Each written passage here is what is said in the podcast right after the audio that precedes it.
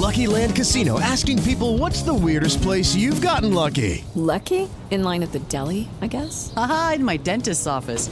More than once, actually. Do I have to say? Yes, you do. In the car before my kids' PTA meeting. Really? Yes. Excuse me, what's the weirdest place you've gotten lucky? I never win and tell. Well, there you have it. You can get lucky anywhere playing at LuckyLandSlots.com. Play for free right now. Are you feeling lucky? No purchase necessary. Void where prohibited by law. 18 plus. Terms and conditions apply. See website for details.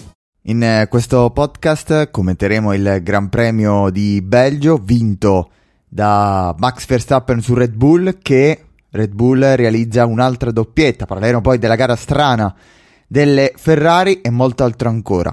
Io sono Stefano Passarelli e questo è Formula Talk, il podcast di Formula 1 fatto da appassionati per appassionati. L'analisi del Gran Premio di Belgio del 2022 con una gara cominciata con i due protagonisti che scontano una penalità per aver cambiato alcuni elementi della power unit. Infatti Verstappen partiva quattordicesimo davanti a Leclerc.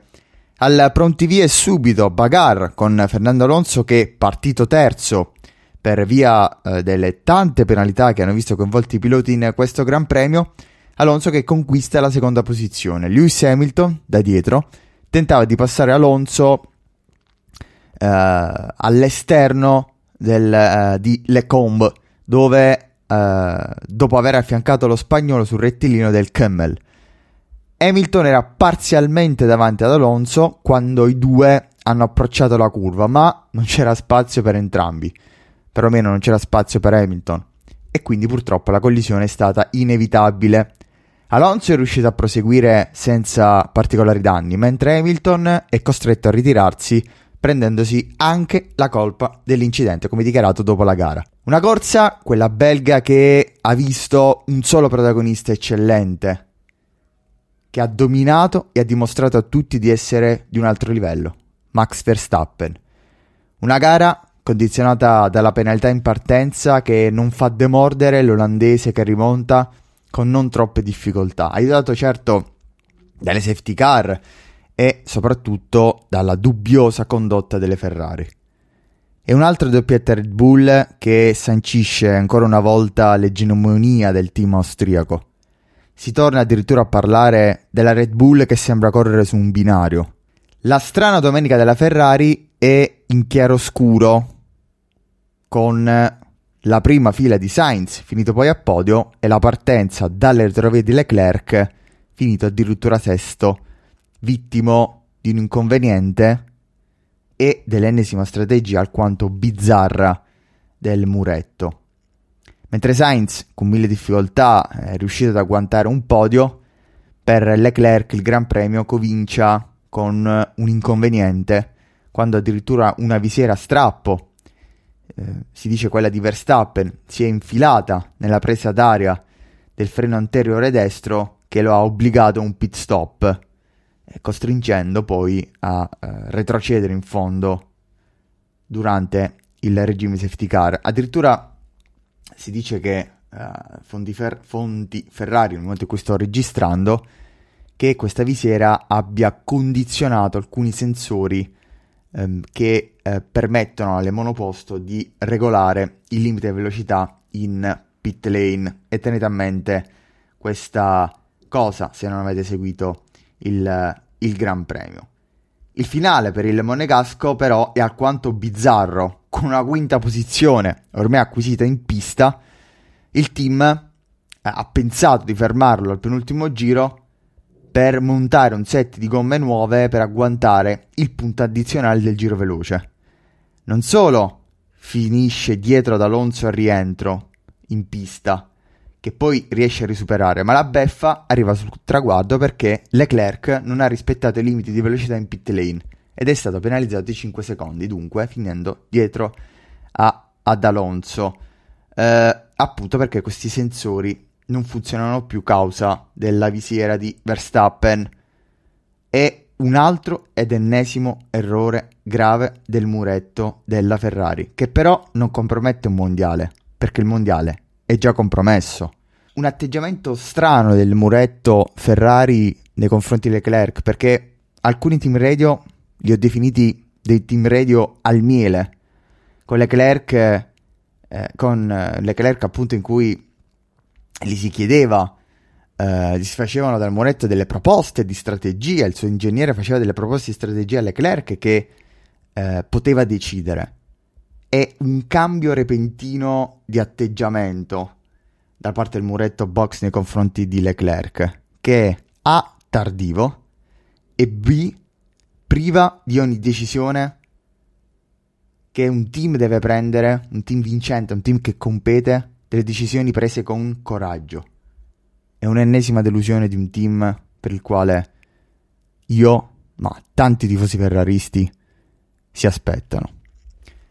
Andiamo a aiutiamoci con l'ordine di arrivo dei primi 10, commentando anche, commentando anche non solo la gara di Verstappen e delle Ferrari, perché come detto è una doppietta Red Bull di un Perez eh, anonimo che continua a far fatica ad adattarsi ad un posto che è diventato di immagine e somiglianze di Verstappen, che comunque conclude in seconda posizione, appunto Leclerc, eh, scusate, Sainz finisce a podio terzo posto, Russell zitto zitto 4-4 fa quarto, Alonso appunto quinto davanti a Leclerc penalizzato di 5 secondi, una gara straordinaria di Alonso che è stata condizionata pesantemente dall'incidente con eh, Hamilton, un Alonso partito benissimo, straordinario, straordinaria la gara di Fernando, settimo posto per l'Alta Alpine di Ocon e poi ottavo posto di eh, Vettel, nono di Gasly e decimo di Albon. Questi tre piloti appunti ultimamente insomma eh, non si vedevano spesso.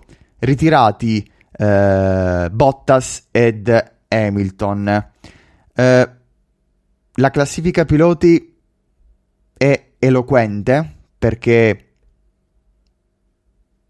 Perez supera nella classifica piloti Leclerc, Verstappen è primo a 284 punti davanti a Perez 191, Leclerc 186, Sainz 171. Sainz tallonato da Russell, quinto, che ha quota 170 ad un punto.